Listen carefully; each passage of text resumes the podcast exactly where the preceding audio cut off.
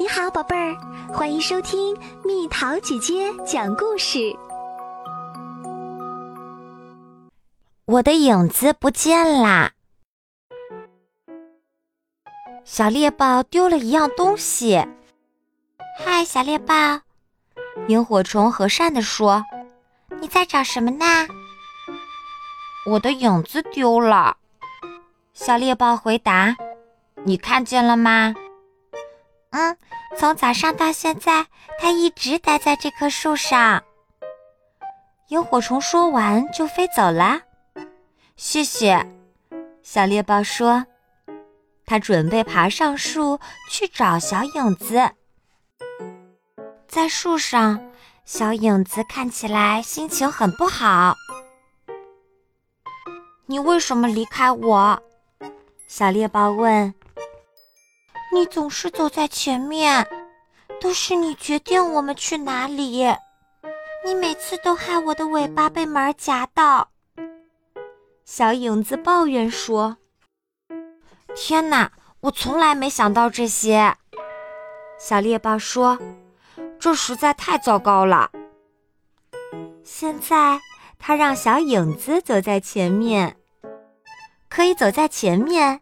小影子真的很开心，小猎豹跟在后面。很棒的是，它可以随意的看看蝴蝶、花儿和蓝天。我们可以在这家店停下来吗？小猎豹问。我想要买面包吃。小影子很高兴的答应了。离开面包店时，砰的一声。小影子把门关上，却夹住了小猎豹的尾巴。哎呦，哎呦喂呀！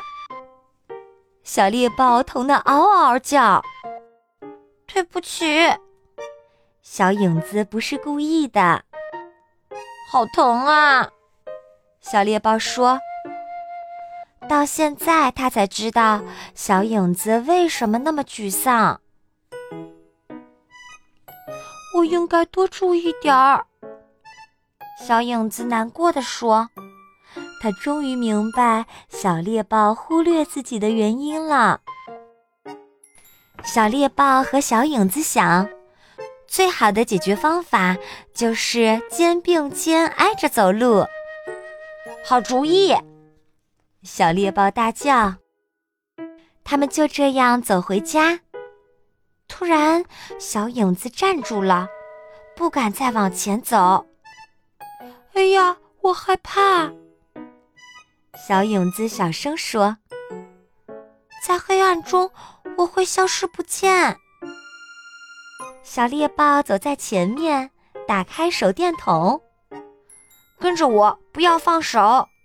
他说：“小影子闭着眼睛。”紧紧地抓着小猎豹，表现得很勇敢。他们走进了通道。谢谢老天，走过黑漆漆的路，他们终于到家啦！进来吧，小猎豹为小影子开着大门，热情地说。夜晚来啦，小猎豹为小影子把灯点得亮亮的。睡个好觉，小影子。晚安，小猎豹。